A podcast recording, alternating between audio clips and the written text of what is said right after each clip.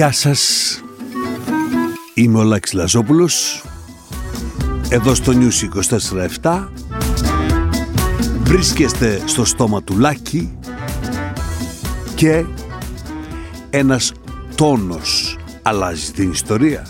Κάτω απ' την άρρωστη βροχή Στις εθνικές των φορτηγών Με τα ψυγεία το μαύρο λάδι απ' την ψυχή και για κάτι που να μοιάζει με ευλογία Άλλο ευλογία, άλλο ευλογιά. Η κοινωνία, ο κόσμος βαδίζει συντεταγμένα πίσω. Είναι χωρίς ιστορικό προηγούμενο αυτό που ζούμε.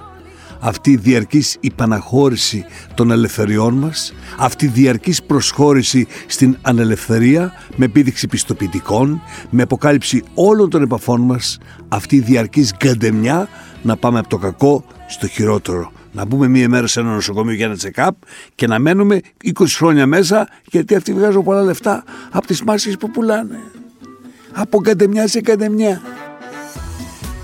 Και τώρα, με την ευλογιά των πυθίκων, αρχίζουμε να διαβάζουμε σιγά σιγά τις πληροφορίες ότι αυτοί που το πάθανε είχαν πάει σε ένα φεστιβάλ. Ότι αυτοί που το πάθανε ήταν ομοφιλόφιλοι στο φεστιβάλ, ότι μάλλον ο ιός στρέφεται στους νεότερους τώρα, καθάρισε όσους γέρους είχε να καθαρίσει ο προηγούμενος, ο δικός μας εδώ, και αυτός θα χτυπάει τους ομοφιλόφιλους και λίγο τους αμφιμφιλόφιλους. Δηλαδή, στείνεται το καθεστώς των νέων διακρίσεων, πάνε να προλάβουν την εξέγερση των νέων που έφτασε ο Σονούπο, με όλα τα αυτά παρά τα αυτά. Τι είναι η ευλογία των πυθίκων; Τι είναι συμπεθέρα μου, τι μπορεί να είναι; Γίνεσαι σαν τον κόλλο της μαϊμούς, αυτό. Όχι, δεν θα πιάνει εμάς, δεν θα πιάνει, θα πιάνει τα παιδιά μας. Και πιο πολύ το δικό μου το παιδί. Πες μου τώρα εσύ, τι προσωπικά έχει η κωλομαϊμού με το παιδάκι μου; Τι να κάνω συμπεθέρα μου, τι να του πω, τι να του πω, τι να το μεγάλωσε, τι να του πω. Άλλαξε τώρα, γίνε, πώς το λένε, στραϊτεράς. Τώρα πια τον ξέρουν όλοι, ξέρουν τι. Μέχρι να ξεμάθει και με αυτό που, που είναι, πώς το λένε, γκέι, γκέι. Ε, Θα πάω εγώ στο άλλο κόσμο. Ήδη οχτώ συγγενείς μας που το ξέρανε από το σόι μας, δηλαδή φύγανε από τον κορονοϊό λίγο, άτιασε η πληροφορία. Ε, βέβαια, αγάπη μου, ο Θεός της στέλνει τις πανδημίες, ο Θεός και αυτός ο Bill Gates. Τι συμπτώματα καλά να έχει, φαγούρα. Αμαργίζει και ξύνιζε, ξύνιζε, ξύνιζε. Με έπιασε ένα ψυχολογικό χθες και ξυνόμουν εγώ και λέω Θεέ μου, φέρω το ξύσιμο πάνω μου, εμένα που δεν με πιάνει τώρα. Θα ξυθώ εγώ να μην ξυθούν τα παιδιά μου. Πάει ο, ο, ο Σπύρος με κάνει λίγο να, ξυ, να ξυθεί και τρελαίνομαι, τρελαίνομαι. Τώρα τι φταίει ο Μητσοτάκης, αν γίνει γιος μου σαν τον κόλλος μαϊμούς, Τέρμα τα πάρτι. Και τα φεστιβάλ λέει Εγώ τα λέω τόσα χρόνια Μην πάτε, μην πάτε. Δεν κάνει απανοσύνη αυτοί οι, γκε- οι γκέιδες Διότι τώρα και να θες να το κρύψεις Θα έρχεται ένα ημοβλογιά και θα στο φανερώνεις η πεθέρα μου. Θα σε μαρτυράει το σπυρί. Θα βλέπεις τον άλλο με σπηριά Παντρεμένος και δεν ξέρεις τι βρωμοδουλειές κάνει. Όχι παλιά που οι γυναίκες κοιμόντουσαν τον ύπνο του δικαίου. Έρχεται τώρα αυτός ο ιός θα τα όλα στη φόρα. Κατάλαβες η πεθέρα μου δεν θα σωθώ εγώ σε αυτή τη ζωή. Στην επόμενη, καλεστάσου να ζήσουμε αυτή τη ζωή. Την άλλη την υπόσχονται οι παπάδες. Έχει καμία διασταύρωση. Σε πήρε ο άντρας σου που έφυγε και σου λέει: Περνάω καλά εδώ. Ο διασταύρωτα δεν πάω εγώ. Ω, παπά. Το στόμα του Λάκη. Με ανησύχησε με αυτό το φεστιβάλ που βρεθήκανε. Σιγά σιγά το φέρνουνε. Το Βέλγιο βάζει σε καραντίνα τρεις εβδομάδες όποιον το κολλήσει και όσους ήρθε σε επαφή θα πρέπει να δίνεις όλες τις σεξουαλικές σου επαφές. Έχουμε μπει στον αιώνα των πανδημιών. Έχουμε μπει στον αιώνα των φαρμακευτικών. Έχουμε μπει στον αιώνα από διάφορα εργαστήρια σαν αυτά που βρέθηκαν στην Ουκρανία και δεν υπάρχει απολύτως καμία διάψευση μέχρι τώρα που κατασκευάζουν ιούς στοχευμένους. Ούτε ο Ζελένσκι, ούτε και κανείς απαντά. Ο Παγκόσμιος Οργανισμός Υγείας και ο ΟΗΕ κοφεύουν, ενώ θα έπρεπε να είναι ήδη στην Ουκρανία και να ερευνούν αν αυτά που λένε οι Ρώσοι ισχύουν. Ναι, αλλά εμείς οι Έλληνες, τι κάνουμε εμείς οι Έλληνες; Τι κάνουμε μωρέ παιδιά; Δεν είμαστε εμείς ένας επαναστατικός λαός. κάθε άλλο. Είμαστε ένας ωραίος καθιστικός λαός. Είμαστε ένας ωραίος συμβιβασμένος λαός. Δηλαδή είμαστε ένας απελπισμένος λαός που χαίρεται.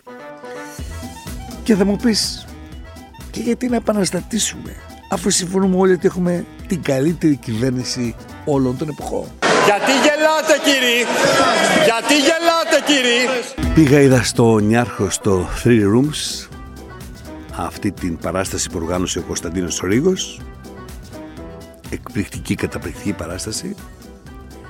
Και εξοργίστηκα μέσα μου. Είμαστε η μόνη χώρα που φοράμε μάσκες στο θέατρο. Είχα γυρίσει μόλις από το Λονδίνο που όσες παραστάσεις είδα ήταν χωρίς μάσκα. Και στην Ελλάδα το πασιφανές παράλογο στα μπουζούκια χωρίς μάσκες στο θέατρο με μάσκες. Αν αυτό δεν είναι φασισμός τότε ποιο είναι; Ένας χουντικός στο Υπουργείο Υγείας σε μια κυβέρνηση που λέει ότι είναι κέντρο. Πώς δεν προκύπτει αυτό. Να προσθέτεις ακροδεξιούς και να σου προκύπτει κέντρο, αυτό είναι ανομαλία και δημοσιογραφική αδεία, γι' αυτό φτάσαμε στη θέση που φτάσαμε, να το λένε κέντρο. Ο Πιερακάκης ας πούμε είναι καθαρό κέντρο και κατά γενική ομολογία είναι ο καλύτερος και πλέον χρήσιμος όλων. Είναι απόλυτη κοροϊδία και μη μου πούν οι επιστήμονες ότι στα μπουζούκια δεν κολλάει και στα θέατρα κολλάει, γιατί οι επιστήμονες έξω στο εξωτερικό διαφωνούν με αυτό. Και επιστήμονες είναι και οι μεν, επιστήμονες είναι και οι δε. Ειλικρινά θα χάσω κάθε εκτίμηση σιγά σιγά για αυτούς.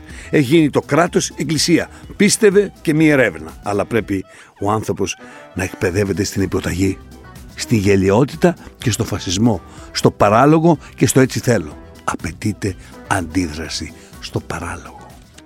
Θα τον μεθύσουμε τον ήλιο σίγουρα ναι. Θα τον τρελάνουμε το φίλο σίγουρα ναι. Με το ταούλι Όλα τα ζόμπι μαζεμένα. Όλα τα ζόμπι στην πίστα. Όλα τα ζόμπι στο συνέδριο του Πασόκ. Όσους δεν πιάσαμε τα κλεμμένα Όσοι τη γλιτώσανε Όσοι πήραν το Πασόκ του Παπανδρέου και το δώσαν στο γιο του για να το στείλει στα βράχια, το Πασόκ ξαναγύρισε να φέρει τις μαραμένες του πράσινες ηλιακτίδες από έναν ήλιο που πήρε μαζί του ο Ανδρέας Παπανδρέου και έφυγε και τον μόνο που δεν καλέσανε ήταν αυτόν που είπε την αλήθεια. Τον κύριο Τσουκάτου που είπε εγώ πήρα τα χρήματα από τις Siemens και τα πήγα στο ταμείο του Πασόκ. Ούτε τον Τσουκάτο καλέσανε αυτός ήταν ένας χώρος των ζόμπι, το πάρτε ενός νεκροταδίου, όπου δεν θα κατηγορήσουν με...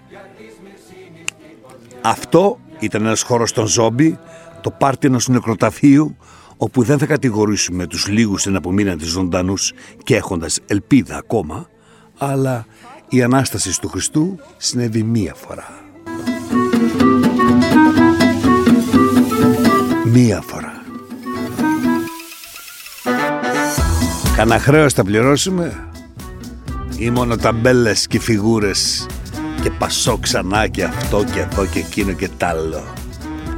Κατά τα άλλα η Ελλάδα τους εμπεριέχει όλους. Κλέφτες και αστυνόμους. Αυτό δεν ήταν το παιχνίδι που παίζαμε όταν ήμασταν μικροί. Ε, το ίδιο παιχνίδι παίζουμε τώρα. Από άλλα νέα, άλλα νέα, άλλα νέα. Λοιπόν, κάτι τρίχες βρήκανε για την Πισπυρίγκου της μικρής Τζορτζίνας νομίζω.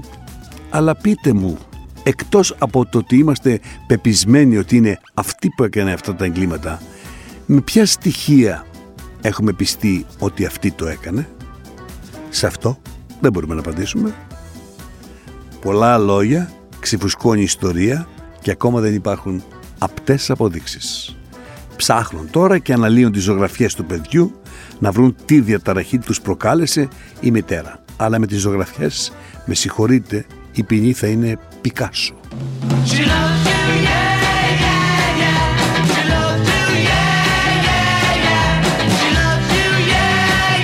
We are in London, ladies and gentlemen. Oh, big trouble. Έπαθε η Αγγλίδα η Έρμη που φιλοξένησε την Ουκρανέζα σπίτι της. Μέσα σε 20 μέρες της έφαγε τον άντρα, παντρεμένη, με δύο παιδιά. Ο παδί του Τζόνσον αυτοί τον ακούσαν που τους είπε πρέπει να πάρουμε και εμείς, πρέπει να πάρετε και εσείς κάποιον Ουκρανό στο σπίτι σας. Πήραν μια Ουκρανή Και σε 20 μέρες της πήρε τον άντρα και έφυγε. Και μου λέει εμένα ο ταξιτζής. Άμα χώρισε στις 20 μέρες στις πόσες της τον σφύριξε, μου είπε ο ταξιτζής. Αυτή με το που μπήκε κάθισε. Ε, του λέω και εσύ, τον σφύριξε. Μπορεί και να μην έγινε έτσι τα πράγματα. Ρε αδερφέ, και εγώ το έχω κάνει με φιλοξενομονή, αλλά ήταν δυόμισι μήνες με σπίτι μου, κατάλαβες; Και δεν χώρισε και με τη γυναίκα μου. Και ούτε αυτή με τον άντρα της. Και συνεχίζουμε και τα έχω μαζί. Δεν κατάλαβα το είπα. Τελικά, ποιο είναι το πρόβλημα που έχεις με τον Άγγλο; Γιατί πήγε και είπε την αλήθεια ο Μαλάκας. Θα μπορούσε να την έχει γκόμενα. Μια χαρά, μια ωραία. Τι ωραία περνάμε εμείς εδώ. Ζάχαρη. Το στόμα του Λάκη.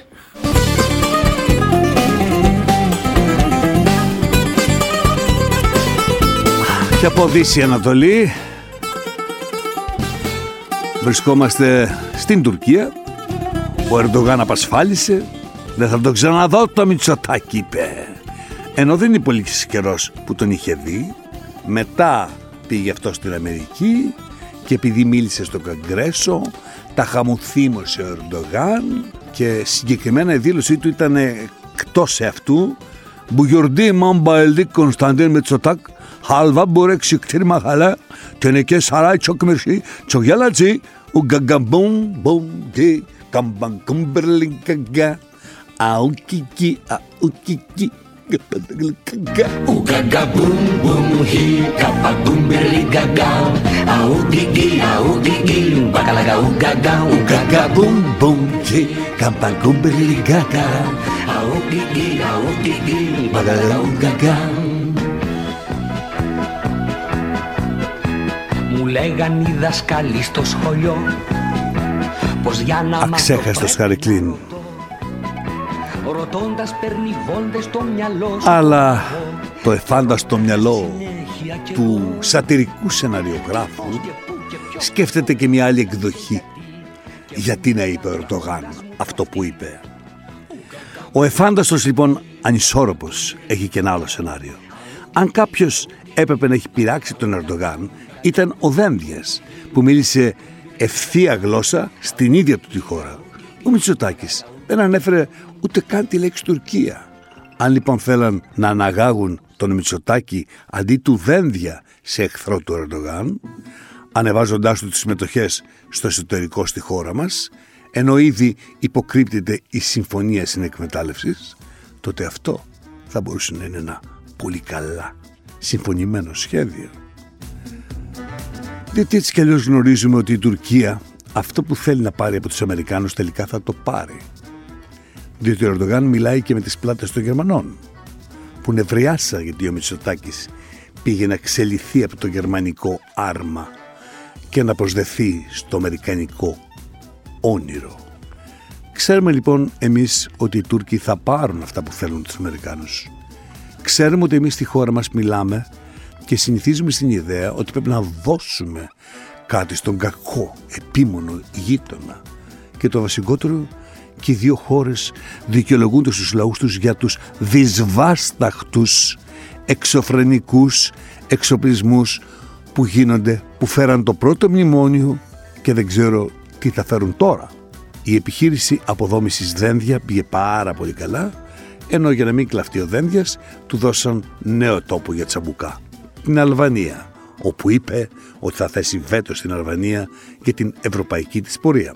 Μιλάω για το θέμα με τους τσάμιδες. Ο εφάνταστος σεναριογράφος δηλαδή φαντάζεται ότι υπάρχει μια ωραία συμφωνία που αρκεί να δει κανείς τους ωφελημένους για να καταλάβει τη συμφωνία. Πάμε στη Δύση ξανά.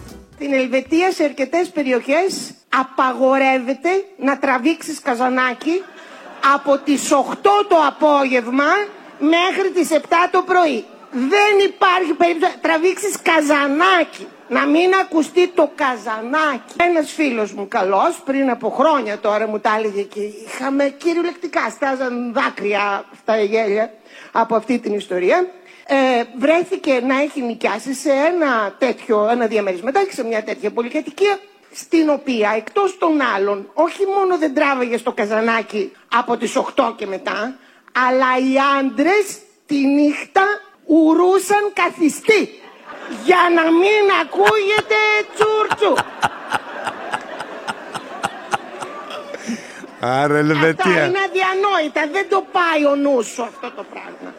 Αυτός ο καψερός πήγε, τέλος πάντων έκλεισε συμφωνία, πήρε το κλειδί, του έδωσε ύψη τον οικογυρά, τον κανονισμό. Εκείνος, σαν σωστός Έλληνας, τον έβαλε κατευθείαν στο σιρτάρι. Και έρχεται η πρώτη νύχτα. Και αρχίζουν τα εγκλήματα. Μες στη νύχτα. Διότι κάποια στιγμή με στη μαύρη νύχτα σηκώνεται να πάει στην τουαλέτα και φυσικά ουριόρθιος Απ' τι; και φυσικά τραβάει το καζανάκι. Απαπα! Αλλά δεν σταματάει εκεί η ιστορία. Τι έγινε; Διότι μετά, αφού έπραξε αυτά τα εγκλήματα από των οποίων δεν εγνώριζε το μέγεθος, Εγκλήματα, δεν είχε ιδέα εγκλήματα. ότι τα έκανε, κόθηκε στο, ξανά στο ζεστό του κρεβατάκι για να κοιμηθεί. Αλλά η γιαγιά, η προτεστάντησα από κάτω, που μες στη νύχτα άκουσε να συμβαίνουν τα ανήκουστα εκεί πάνω, βγήκε από το ζεστό της το κρεβάτι μέσα στη μαύρη νύχτα, διότι πρέπει να τιμωρηθούν όσοι δεν τηρούν τους κανόνες. Και αυτός ο καψερός, εκεί που ξανά είχε γλυκοκοιμηθεί, ακούει στην πόρτα μπαμ μπαμ μπουμ μπαμ μπούμπα. Μάλιστα όταν τα περιέγραφτα αυτά έλεγε, έλεγα κοιμάμαι, είναι όνειρο, είναι... Όχι, Και παιδί μου. Του πήρε καιρό για να καταλάβει αν είναι πραγματικότης ή είναι Ναι, κανένας ναι, ναι, εφιάλτης ναι, ναι. που βλέπει. Διότι κατευθύνθηκε προς την εξώπορτα, άνοιξε την εξώπορτα, ήταν η γιαγιά από κάτω. Έξαρη με τα μάτια της να φλέγονται και του είπε «Τι κάνετε» Κατουράω! Λέει τι κάνατε πριν από λίγο; Κατουράω! Τι έκανα; Πήγατε στην τουαλέτα; Ε, Πήγα στην τουαλέτα δηλαδή Τι Ουρίζατε! Τι να πάω, να τη δω, Εννοείται, δηλαδή, να την εδώ ξεματιάσω. πέρα με Συνεννόηση. Απίθανη. Ε, Τραβήξετε το καζανάκι ε, Το τράβηξα Αλλά βέβαια το ρεσιτάλ ήταν Ουρίζατε όρθιο Τι να κάνω δηλαδή; Κατα- Πες μου, Εδώ πες μου, πέρα πες μου. είναι τα Εμείς το σύνορα. παράλογο ακόμα δεν το έχουμε συνηθίσει. Σιγά σιγά, σιγά σιγά σιγά σιγά. Μας το φέρνουν, θα έρθει και η ευλογιά των πυθίκων τώρα. Πάμε να ακούσουμε τώρα ένα ηχητικό από τον καθηγητή Ρόμπερτ Μάλοουν, εφευρέτη των mRNA εμβολίων. must acknowledge that the genetic Α, COVID-19 genetic πρέπει να αναγνωρίσουμε ότι οι injections γενετικές caused ενέσεις far για τον more harm COVID-19 than good προκαλούν and provide μακράν zero benefit περισσότερο κακό από ότι relative to καλό risk. και παρέχουν μηδενικό But the only όφελος συγκριτικά με τον κίνδυνο They do not στους νέους και reduce υγιείς. COVID-19 Δεν μειώνουν infection, τη which is λίμωξη από treatable COVID-19, and not η οποία είναι terminal. η άσημη και όχι ανίατη. the most recent Επιπρόσθετα, data τα πιο πρόσφατα δεδομένα καταδεικνύουν ότι είναι πιο πιθανό να μολυνθείτε, να νοσήσετε ή ακόμα και να πεθάνετε αν έχετε εμβολιαστεί σε σχέση με τους ανεμβολίες τους. Αυτό συγκλονίζει στο ακουσμά του, αλλά αυτό μας δείχνουν τα δεδομένα. Τα δεδομένα τώρα δείχνουν ότι αυτές οι πειραματικές αγωγές γονιδιακής θεραπείας μπορούν να βλάψουν τα παιδιά σας όπως και εσάς τους ίδιους. Μπορούν να βλάψουν την καρδιά, τον εγκέφαλό σας, το αναπαραγωγικό σας ιστό, τους πνεύμονες. Αυτό μπορεί να περιλαμβάνει και μόνιμη βλάβη και αχρήστευση του ανοσοποιητικού σας συστήματος.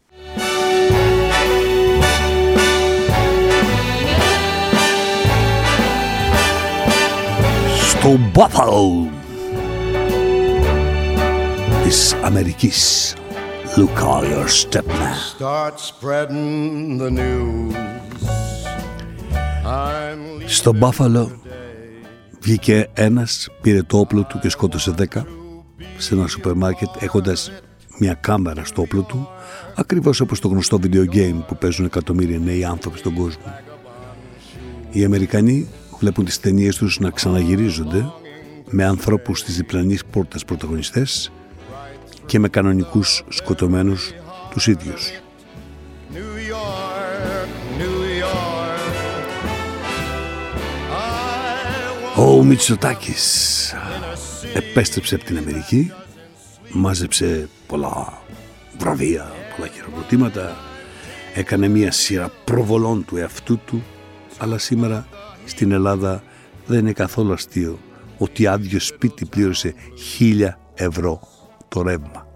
Δηλαδή τα περί του ρεύματος που λένε, χωρίς να ανάψουν ένα φως. Ότι έχουν εκτιναχθεί τα πάντα. Ότι κόβουν φαγητό οι Έλληνες. Ότι ακόμα είναι στη θέση τους στη ΔΕΗ οι βούτυρομπεμπέδες με τα εκατομμύρια φορτωμένοι. Ότι βγαίνει από την κυβέρνηση αυτή μια τρομερή ανέδεια απέναντι στο λαό ότι με τη μέθοδο των φτιαχτών Γκάλοπ θέλουν να υποστηρίξουν μια ανυποστήρικτη πολιτική. Ο Μητσοτάκης μπορεί αύριο αν θέλει να πετάξει όλους τους χουντικούς να έχει μια κεντρώα κυβέρνηση για να βρίσκεται στο κέντρο. Μπορεί να τελειώνει με μερικούς βούτυρομπεμπέδες είναι οι πρώτοι που θα τον πουλήσουν για, και να μην έχει την ψευδέστηση ότι στείνοντας ένα ιδιωτικό κράτος αυτό θα τον εξυπηρετήσει και όταν πέσει. Γιατί η πολιτική είναι ένα φρούτο που αργά ή γρήγορα θα πέσει από το δέντρο. Ο χρόνος ορίμανσης του φρούτου βρίσκεται σε ευθεία συνάρτηση με το χρόνο ορίμανσης ενός λαού. Κύριε Αυγενάκη, αν αύριο το πρωί υπάρξει διοίκηση στο ελληνικό δημόσιο, οποιοδήποτε νομικού προσώπου δημοσίου ιδιωτικού δικαίου, που θα προβεί σε απευθείας αναθέσεις 5 εκατομμυρίων ευρώ, θα πάει φυλακή για πόσα χρόνια για κακούργημα; Κύριε Τσιάρα. Για πόσα χρόνια θα πάει φυλακή. Επιτρέπονται οι απευθείας αναθέσεις 5 εκατομμυρίων ευρώ. 5 εκατομμυρίων για έργα, εκτέλεση έργων ή προμήθειες με βάση τον ποινικό κώδικα που ισχύει αυτή τη στιγμή. Το αναφέρει ο κύριος Ραγκούσης στη Βουλή. Και έρχεστε εδώ και ακούμε τις τιμές της βενζίνης τώρα. Ρωσία 0,76, Ουγγαρία 1,23, Τουρκία 1,41, Πολωνία 1,47, Βουλγαρία 1,54, Βοσνία 1,55, Σερβία 1,56, Κύπρος 1,62, Ρουμανία 1,63, Μαυροβούνια 1,70, Σλοβακία 1,77, Κροατία 1,78, Τσεχία 1,79, Ιταλία 1,83. Μαλάκες 2,56. Ναι. Εμείς είμαστε αυτός ο ωραίος συμβιβασμένος λαός. Εμείς οι Έλληνες που βρήκαμε επιτέλους και τον εμπριστή του Τατοίου και της Βαριμπόμπης. Στο πρωτοσέλιδο των νέων εμπριστής είναι ο μη επαρκής καθαρισμός των πυλώνων της ΑΔΜΙΕ αυτός ευθύνεται για τον εμπρισμό 100.000 στρεμάτων. Τα Golden Boys που καταπίνουν αμάσιτα τα εκατομμύρια να δώσουν τα χρήματα, τα παραπάνω, τα bonus που πήρανε, να φτιαχτεί το δίκτυο της ΔΕΗ και όχι να καμαρώνουν για τις ανύπαρκτες επιτυχίες τους. Αντε... Πες το. Αντε... Πες το αγόρι μου.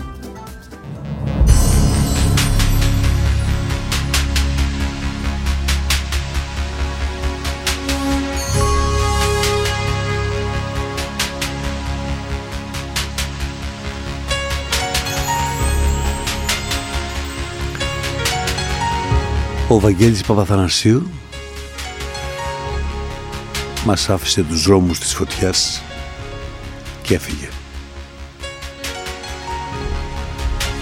Από τους σημαντικότερους Έλληνες συνθέτες και προσωπικότητες που ο Σκάι βρήκε να πει ότι ήταν ανεμβολίαστος ενώ ξέρουμε πια ότι ένας στους δύο διασωληνωμένους είναι εμβολιασμένος.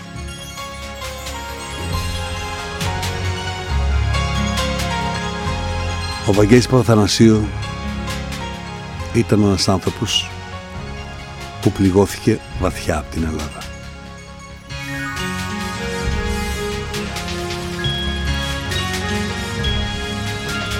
Αλλά το έργο του θα μείνει για να υψώνει την Ελλάδα. Αντίο Ευαγγελή.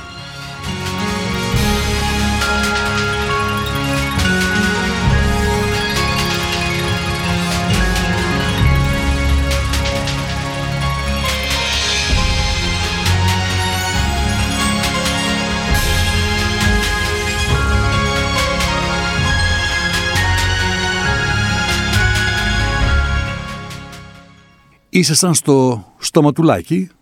Μπορείτε να βγείτε τώρα.